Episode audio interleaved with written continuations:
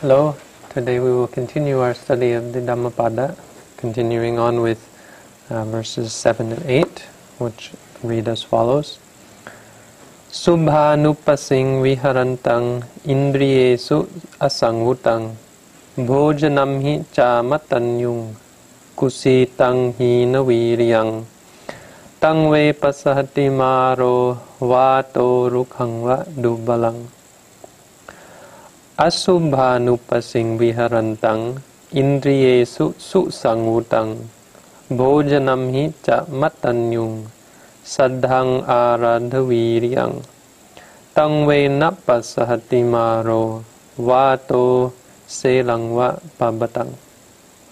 So two verses, and they're parallel, so they're almost the same. It sounds like I said the same thing twice, but they're a little bit different. Number seven re, uh, is translated Subhanupasing viharantang, for one who uh, dwells seeing the attractive side of things. Indriyesu asangvutang, who, who dwells with senses unrestrained.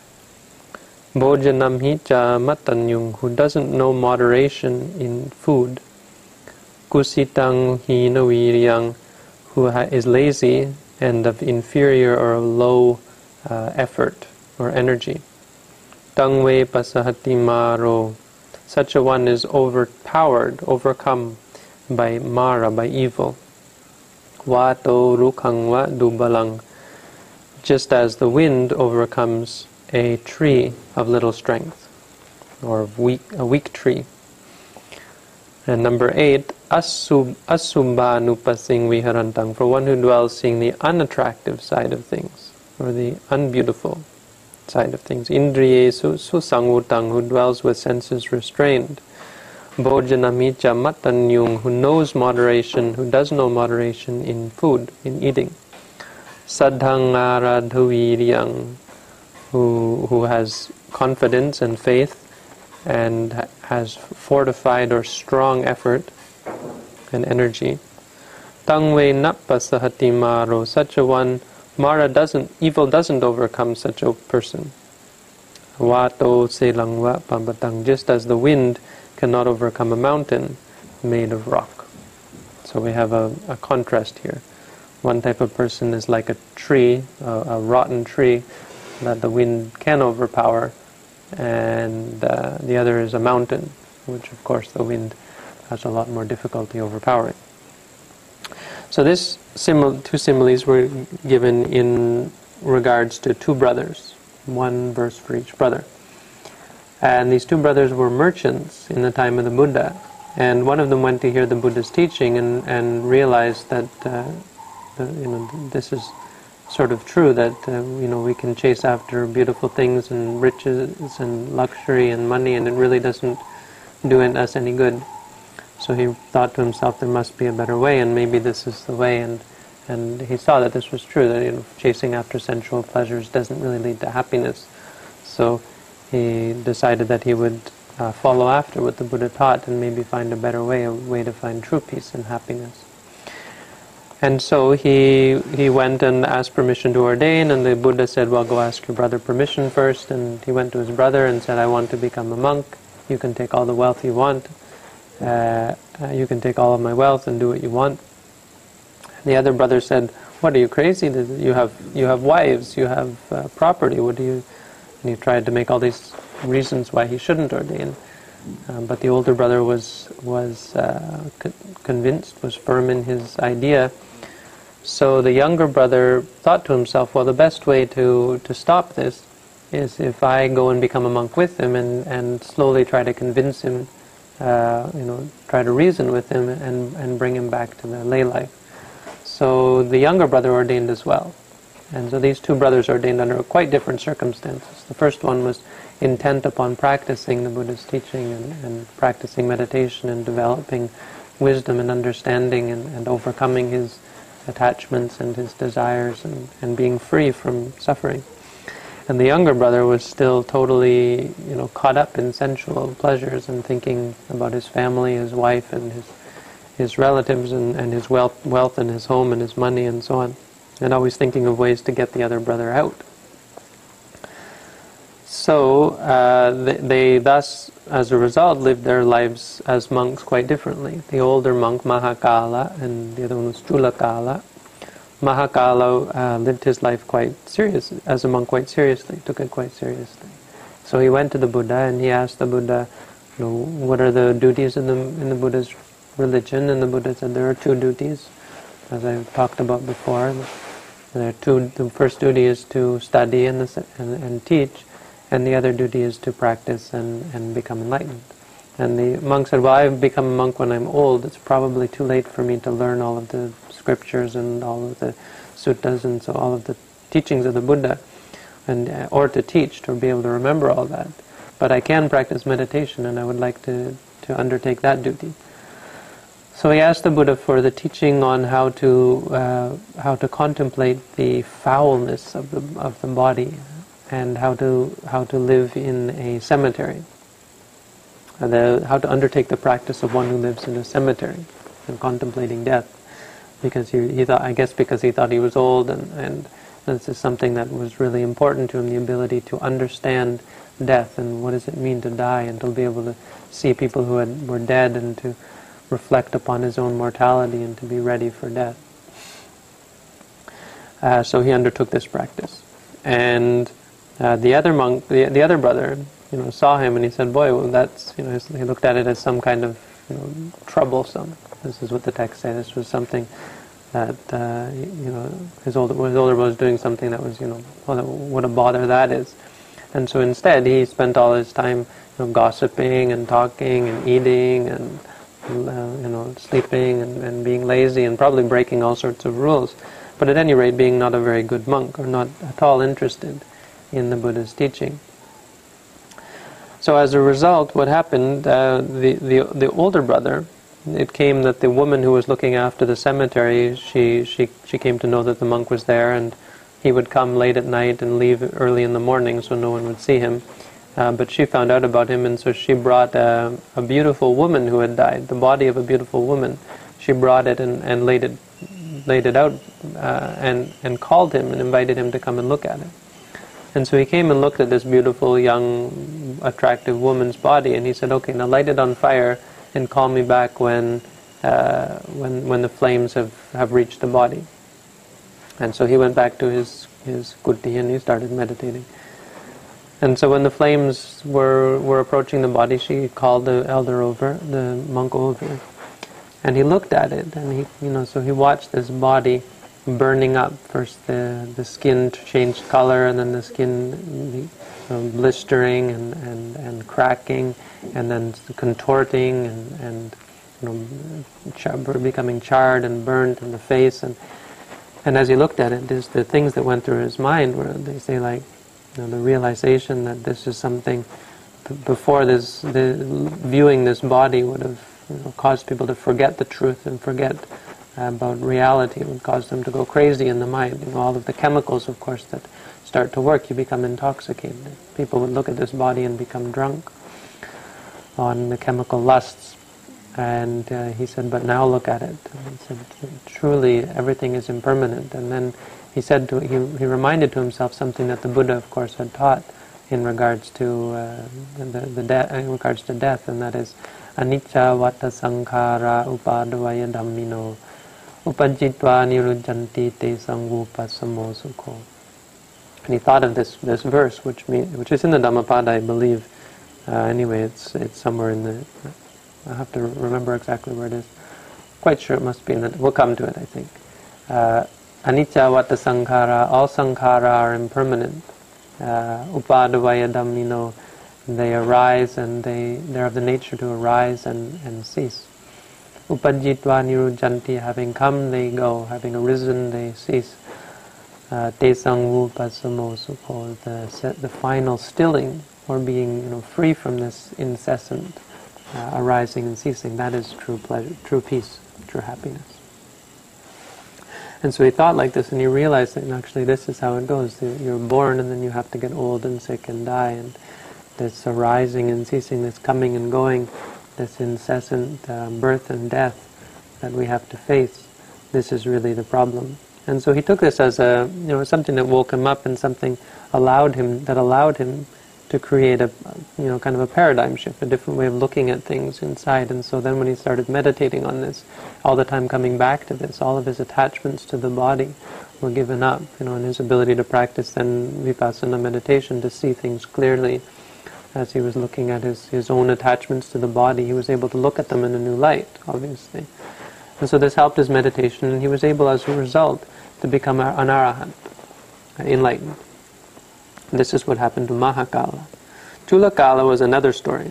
Now, it so happened that because of all of his uh, antics and his way of living his monk's life, he uh, obviously wasn't very mindful and wasn't very prepared for uh, anything pleasant. And this is, you know, we're going to get to when we talk about the verses, what the difference is here and what the importance is. Uh, and so it happened that one day, the, all of the monks were invited to the house of Mahakala and, and Chulakala. And uh, so Mahakala sent Chulakala back, back to the house to prepare the seats and to make sure that the Buddha's seat and the chief disciple seats and then the senior monk seats and then the lower monk seats. It has to go in order and, and make sure it was all orderly. And so he went, and when he got there, they, you know, they, no one took him seriously uh, because these people weren't really religious anyway. But, but at any rate, he wasn't a very serious monk.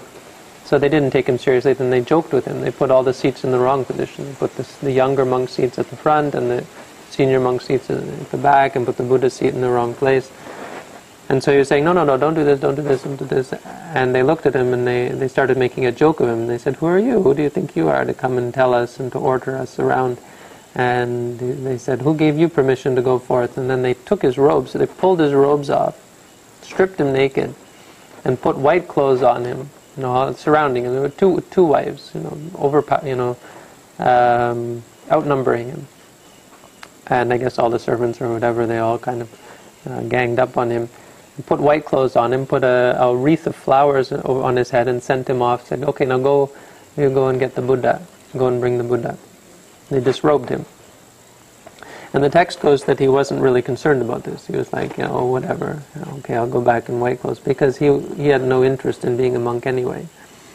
And the text also says that this is uh, this is the nature of monks who have recently gone forth. And I've seen this before, where they, they, they don't have this sort of idea that oh now I'm I'm a now I'm a monk you know now I have to kind of be a representative of, of uh, the monastic order and so on. And so you know they don't see a difference. They go back they're able to go back and forth. I think after you've been a monk for some time it would be more difficult and you'd you'd have a diffi- more difficult time wearing pants and and a shirt and so on. I, I would anyway. Um, so anyway, so he then he, he goes back to the the Buddha and he, he says, you know, now the time has come to for the for the, the meal, and uh, so everyone's like looking at him, you know, what happened to him, and realizing that he had been disrobed by his wives, and so they came back and they ate uh, they ate the meal and the Buddha gave the blessing and and so on, finished and did all the ceremony of, of the, the, give, the giving of the food and went back to the monastery. Now, uh, as a result, so as a result, the younger brother was no longer a monk, and he stayed at home, and he went back to his home life. Uh, and this got the wives of the elder brother thinking. In, in India, I guess rich people had lots of wives because, according to the story, the younger brother had two wives. Their middle brother, who wasn't with them, had four wives, and the older brother had eight wives. Uh, this is how the story goes. So the eight wives of the elder brother, who was now an, an enlightened being, uh, decided that hey, this is you know this is some this is a good idea. They got their husband back, these two wives. So what if we got get our husband back? So they invited the Buddha to come again with all the monks, and uh, and this time they were hoping that uh, it would be Mahakala who would come and, and, and prepare the seats. But unfortunately, it was uh, unfortunately for them uh, another monk was uh, was instructed to come and, and do the seat arrangement, so they didn't get the chance. Now the Buddha came and they had the whole ceremony, and at the end, the Buddha said, "Okay, we're going to leave Mahakala, the older brother. He'll stay and give the blessing, give the the, the, the desana, the talk. He'll give a, an instruction to the people." because after they give the meal, the, the, the monk will always, as a tradition, would give some kind of teaching as a kind of a, um, um, a thanks or appreciation of the of the gift. And so the, the, the, Buddha said, leave him alone here to, to, to, to, give this blessing, which was like, you know, all the monks are, are looking at each other like, is he serious? Is this, you know, is this for real? Because, the, you know, the, the day before or, or recently before, the other monk had been disrobed by these two wives. So what was going to happen with these, uh, these eight wives? So on the way back, they're all talking about this and like, you know, did, did the Buddha realize what he was doing or, you know, or, or now, is, is there something he knows that we don't? What's going to happen with this guy? Is he going to be disrobed or, or is he not going to be disrobed? And uh, well, I think we can all guess the outcome of the story, that there's no, no way for him to be disrobed. But apparently what happened, and this is the story, I'm not going to dispute it, I'm just going to tell it. Uh, the story goes that he was surrounded by his eight wives, and this, you know, he's trying to give this, this discourse, and they're like, "Oh, what, what are you doing, talking? You know, trying to preach to us? Who are you? Who gave you permission to ordain? And they tried to grab his robes and so on. But of course, he wasn't at all the same as his younger brother, and he wasn't at all interested in, you know, in, in playing their games. So he entered into a meditative state and flew, floated up into the air you know, above their heads and actually popped the top off the roof. You know, there was, it would have been straw roof, not tile or anything, and flew back to to where the Buddha was. So the Buddha was talking to the monks at the time, and he said, "What are you?" He, he heard the monks talking about. He said, "What are you talking about?" they said, "Well, we're we're kind of uh, confused. You know that you know the Buddha surely is aware that." Um, you know, Chulakala was disrobed by his wives, so we're just wondering what's going to happen to Mahakala. I mean, isn't it dangerous to leave him alone with his uh, his wives? And the Buddha said, "What do you think? These two are the same, my son and that uh, that uh, useless man who uh, who disrobed." And he said, it, "He said they're as far apart as a tree, uh, a rotten tree and a mountain." And this is when he gave these two similes. He said, "Subha nupa sing" and so on. He said, "A person who is intent upon beauty." Upon uh, the attractive nature of things, who has their senses unrestrained, uh, who doesn't know moderation in food, who is lazy, who has little little energy. Such a one is overcome. Mara, evil overcomes such a one, overpowers such a one, just as a tree, just as the wind overpowers a weak and rotten tree. And he said, but on the other hand, a person who sees the uh, unattractive side of things and who guards their senses, who is restrained in the senses, who knows moderation in food, who is uh, confident and faith and has faith, uh, who has strong and, and uh, established energy and effort, who such a person is not overcome by Mara. Mara doesn't, evil doesn't overpower such a person, just as the wind cannot overpower a mountain made of rock. And as he said these last words, Mahakala landed at his feet and bowed down and prostrated to the Buddha. And that ends the story. So uh, I think this is a rather important verse. It, it gets a little closer to the core than I think we've gotten with the other verses. It gets closer to the practice, I think, uh, in the sense that it gives us some fairly uh, specific um, practices or, or aspects of our practice, guidelines for our practice um, and and a, sort of a way of of establishing whether we're on the right path or on the wrong path. So the first one, the first part. Um, well, well, for the first, the first, let's talk about Mara. I think we should talk about what this means. The word Mara means, as I said, it means simply evil. But we can understand that there are five kinds of evil in Buddhism, and as I understand, this is, if I remember correctly, this is somewhere in, I think, the, the Book of Fives of the Anguttara Nikaya. I have to check it again, but I have read it. Uh, so the five kinds of Mara. The first one is uh, Khandha Mara, our our our aggregates. You know, the physical and the mental part of our being. This is some. This has some evil to it, or there's an evil side to it. There is a, a danger there, and the danger is, of course, in clinging, because. Uh, you know, old age, sickness, and death are, are inherent in them. So there is an evil there. The evil comes when you get old, when you get sick, when you die. It comes for people who have sicknesses, people who have uh, disabilities, and so on. People who, who have something, uh, some kind of, uh, uh, or, or when, when these things change. Um, and they cause us some kind of difficulty when they change in a way that we don't want them. Because actually, there's nothing wrong with old age, sickness, and death. But it's the truth is, it's because of the change. You know, we're used to being powerful and, and exercising and and and uh, running and jumping and playing and so on, and now we can't do that. Uh, we're used to a, a, a, pleasant feeling in our body, and now we don't have that. Uh, we're used to freedom from, from painful feelings. Now we have painful feelings, and so on. So it's be- because things are changing, and they're changing in a way that, that we are partial against. You know, we, we would rather things be a different way. Uh, we're attached to a specific way of being. When this arises, it becomes an evil thing for us. I mean, it's a real problem for so many people. I don't think we need to argue about that. Uh, so that's the first kind of mara. The second one is kilesa mara, the, the evil of defilements. So that in our mind we have certain things that are we can understand to be evil.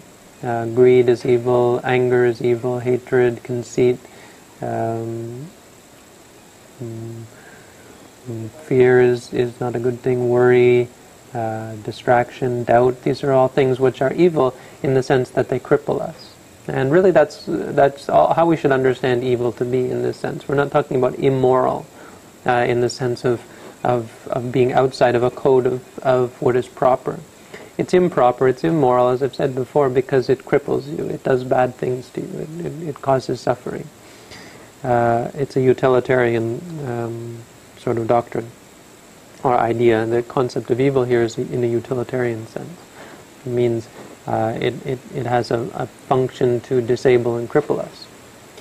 Uh, so anger is something that cripples the mind. Greed is something that cripples the mind. These are things which infatuate you, which, which intoxicate you, which give rise to chemical reactions and, and, and addictions in the mind, whereby you're unable to separate right from wrong, where you're unable to be impartial and wise and to understand what is in your benefit. So you end up, you know, this is why people become addicted to drugs uh, and so on, why people fall into many great problems. So this is an evil. the third evil is uh, abhisankhara mara, which means our karma. Abhisankhara means formations, but in this you know, simple definition is our karma, our deeds. As our deeds can be great, uh, a great evil to us when, if you've hurt other people, it can be a great danger to you. If you've done things that get you in trouble with other people, it can get you in trouble with the law. It can come back to haunt you. It, it certainly comes back to, to haunt your, your mind and the guilt that you feel because of the bad things that you've done. Uh, but it can haunt you in many ways. It can come back at the moment of death where you remember it and where it leads to, to some kind of clinging or aversion or fear or anger and a bad rebirth. Uh, as well. So it, it can have many different uh, consequences. Obviously, if we develop bad thoughts and, and as a result do lots of bad deeds, uh, it's going to come back and haunt us. When we've hurt other people, they're going to come back and hurt us.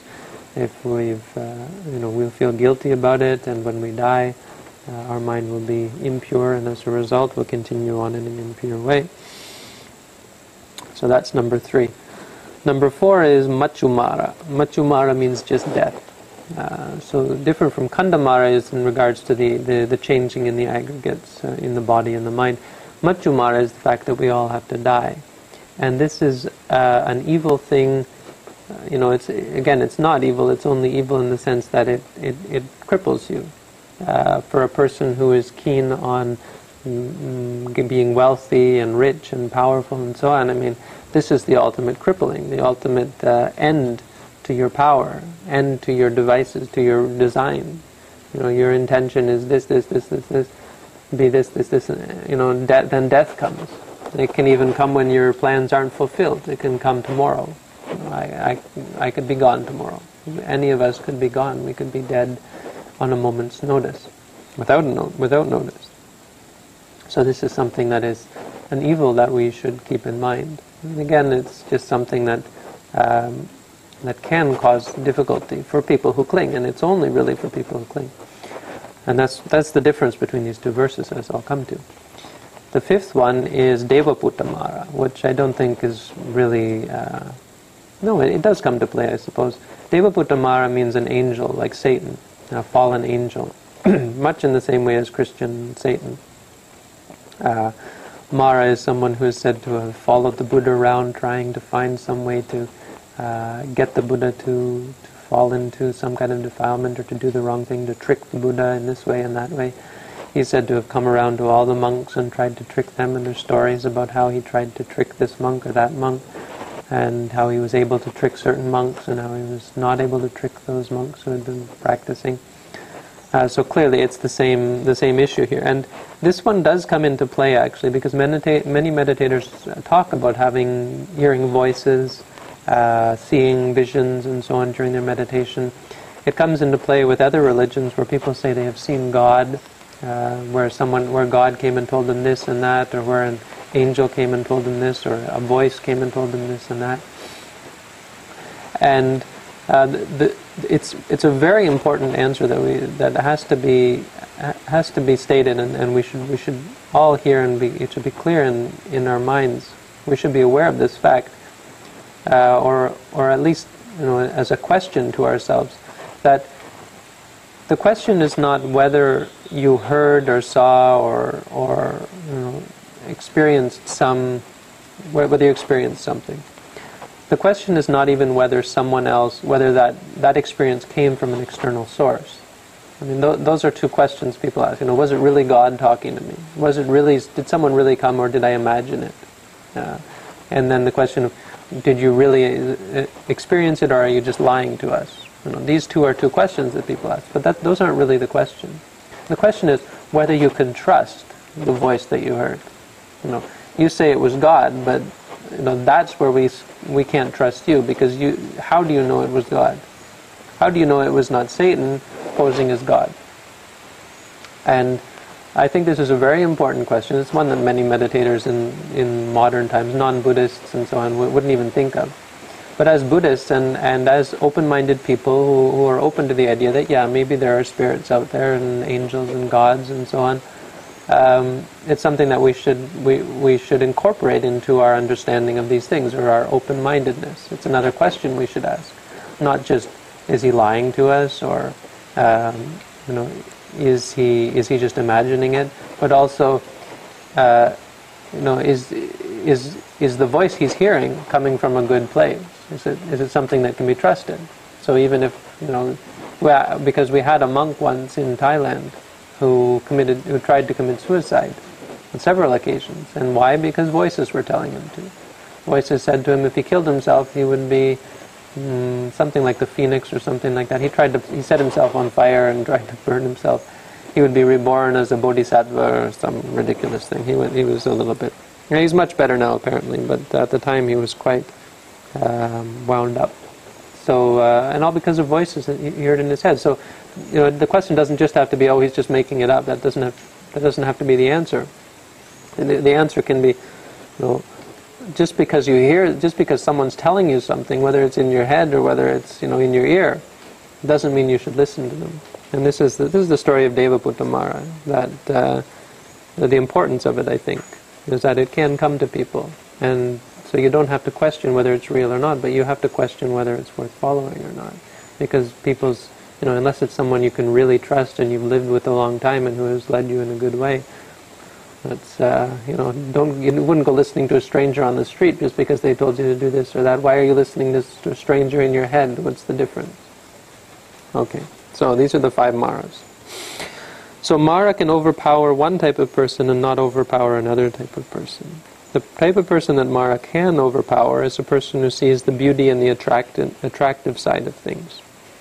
And this is something that, of course, is is um, unacceptable to many people. The idea that we should give up the beautiful side of things, that we should um, cease our attachment to the beautiful side of things. And I'm not going to say anything to that. If you're still the type of person who uh, likes to follow after these things, then well, just listen on and you'll get to hear our understanding of what's in store for you.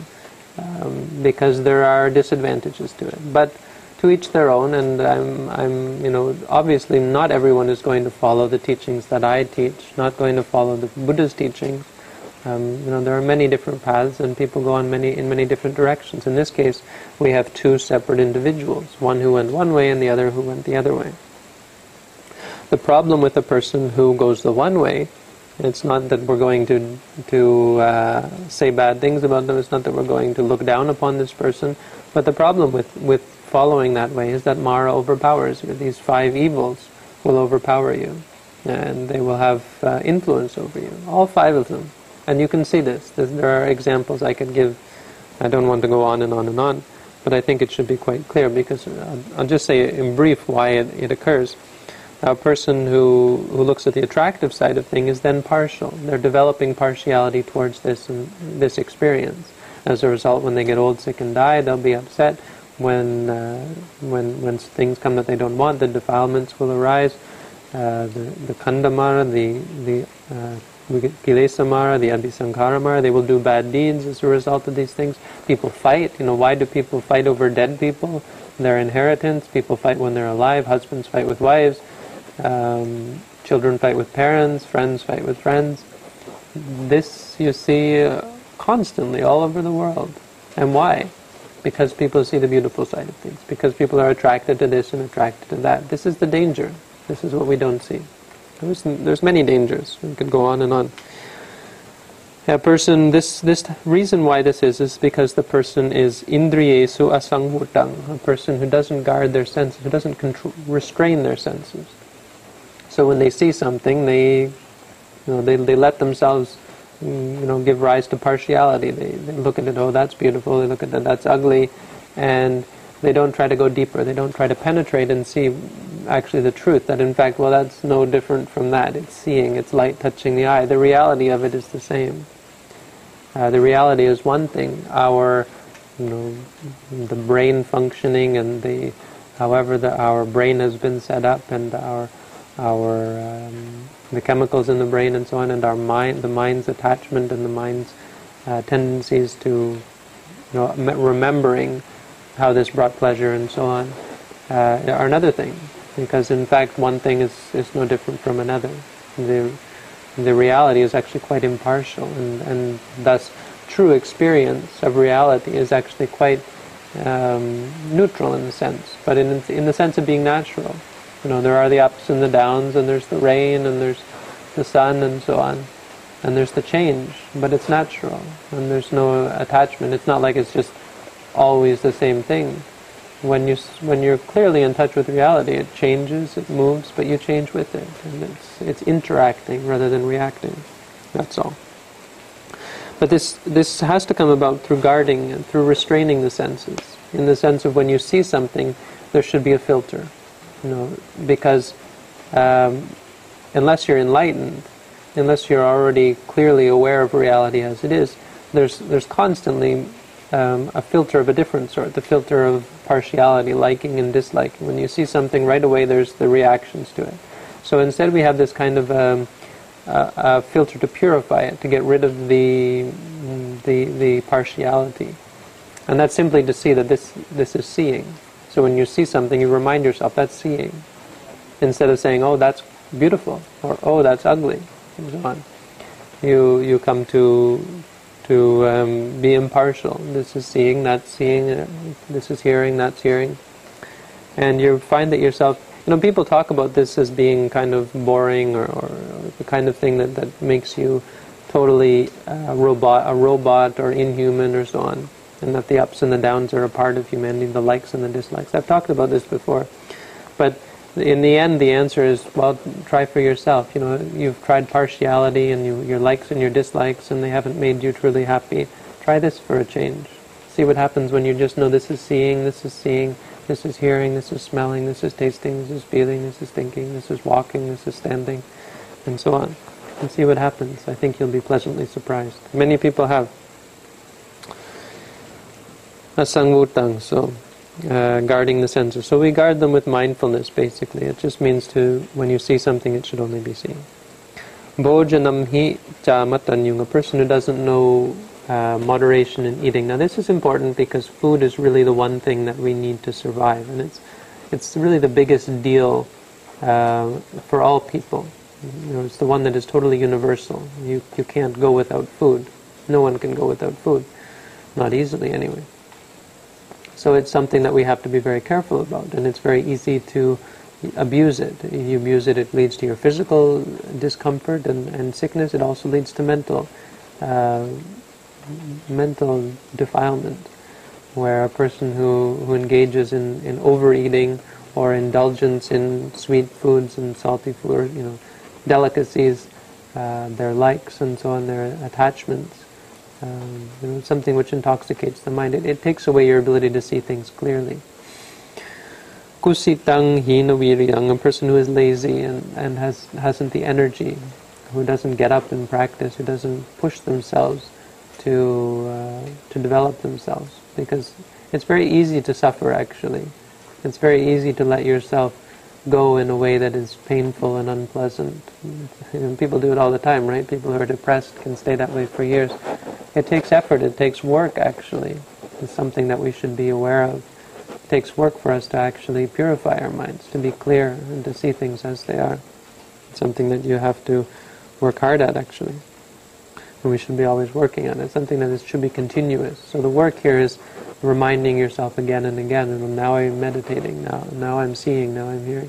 When you're eating your food, you can be mindful of chewing, chewing, and tasting and swallowing, being aware of it. The, the mindfulness should be continuous, and this takes effort, it takes work to remind yourself again and again. When you want to go back to your old ways, to pull yourself up out of the mud, like you want to fall back into the mud and pull yourself up and keep pulling and pulling.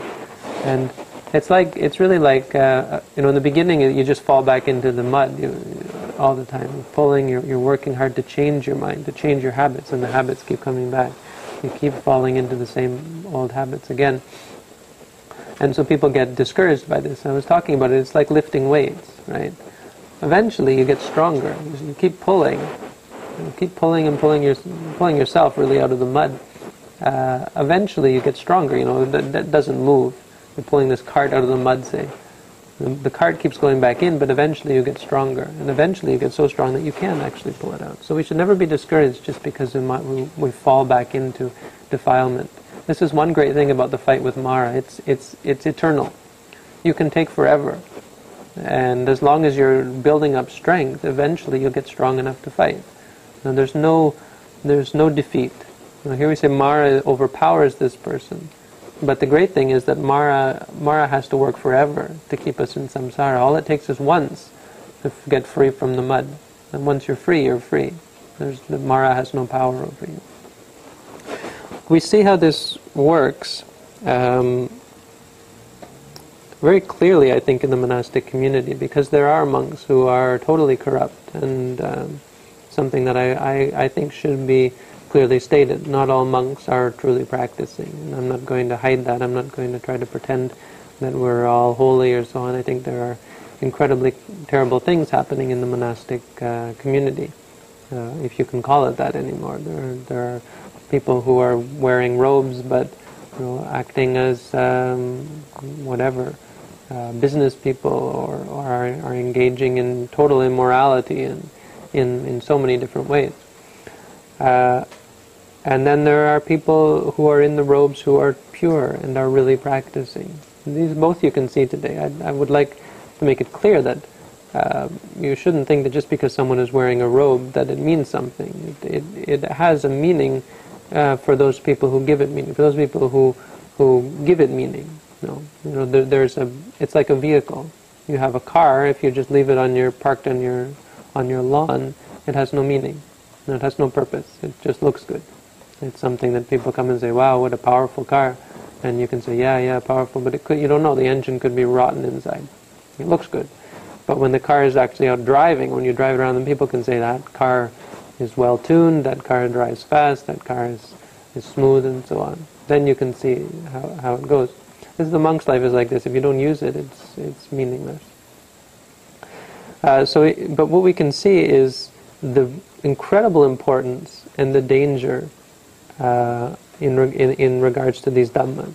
That a person who cultivates bad habits, uh, who gets caught up in entertainment, who gets caught up in indulgence, who gets caught up in laziness, sleeping and eating, and uh, and and worldly things, uh, it it grows on you like a creeper. Buddha would say it's like a a vine.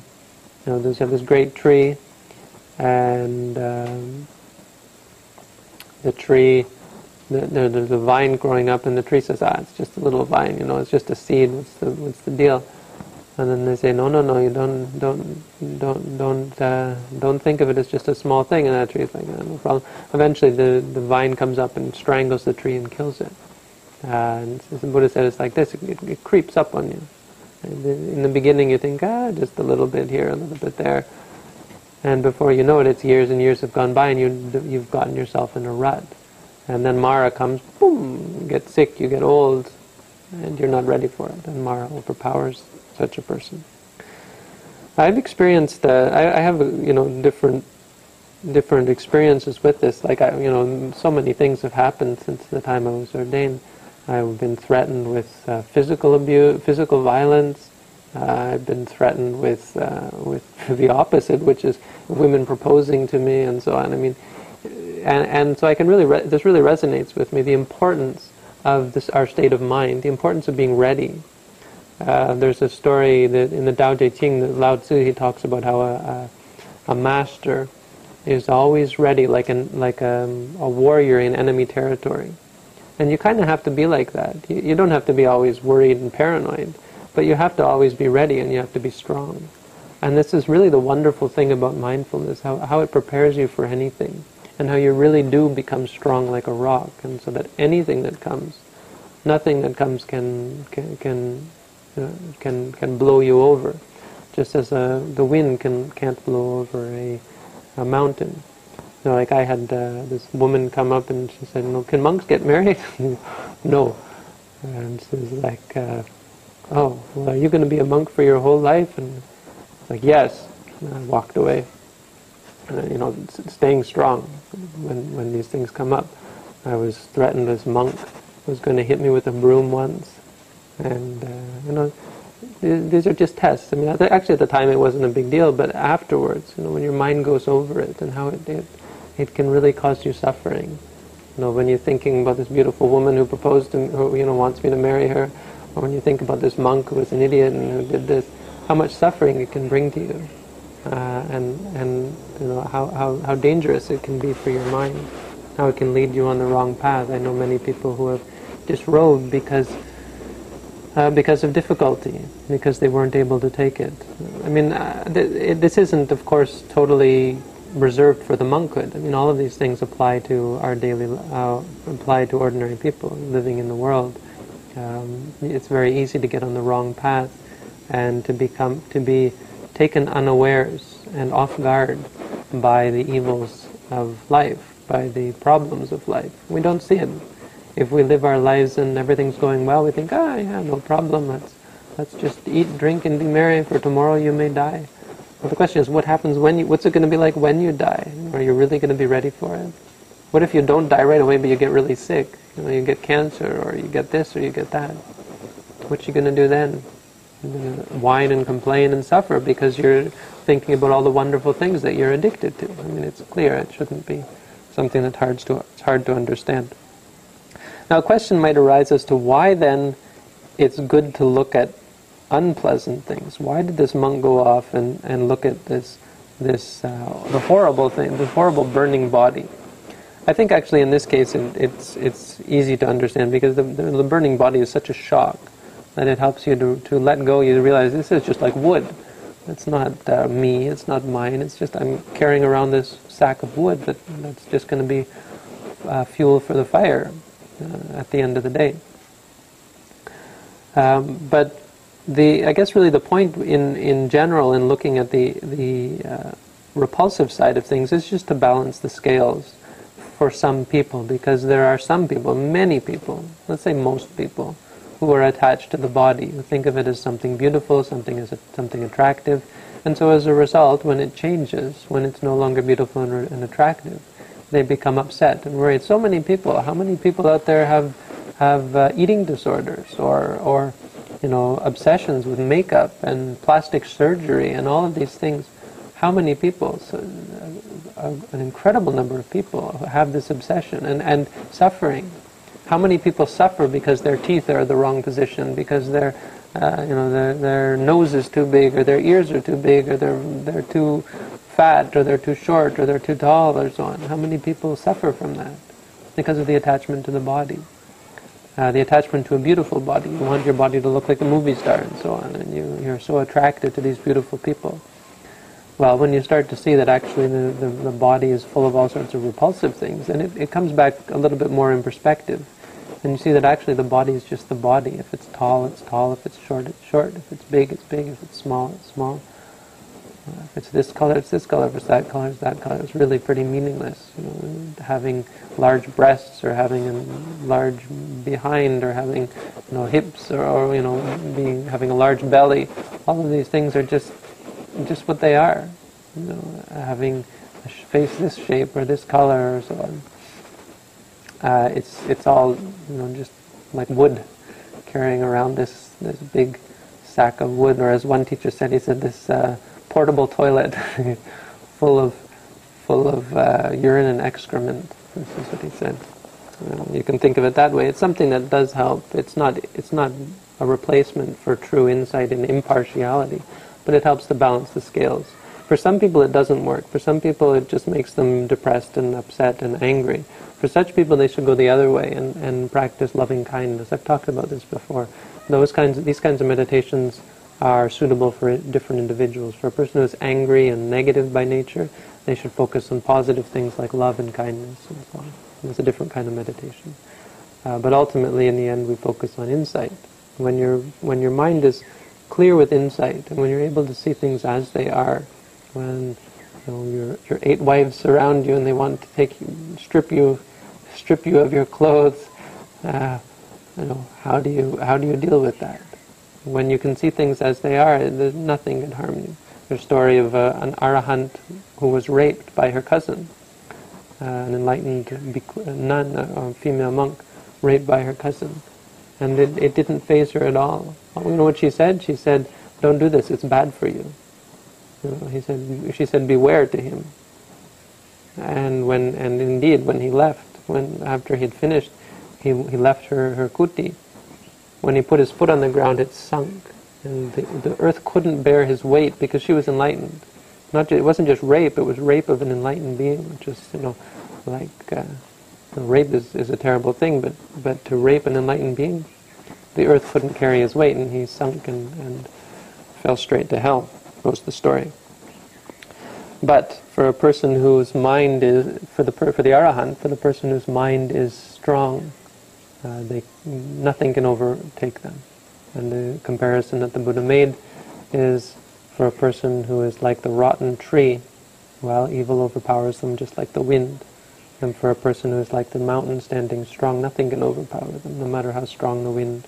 Even a hurricane can't overpower the mind of an enlightened being. So, this is the teaching on verses number 7 and number 8. Thank you for tuning in, and hope this has been of some use. All the best.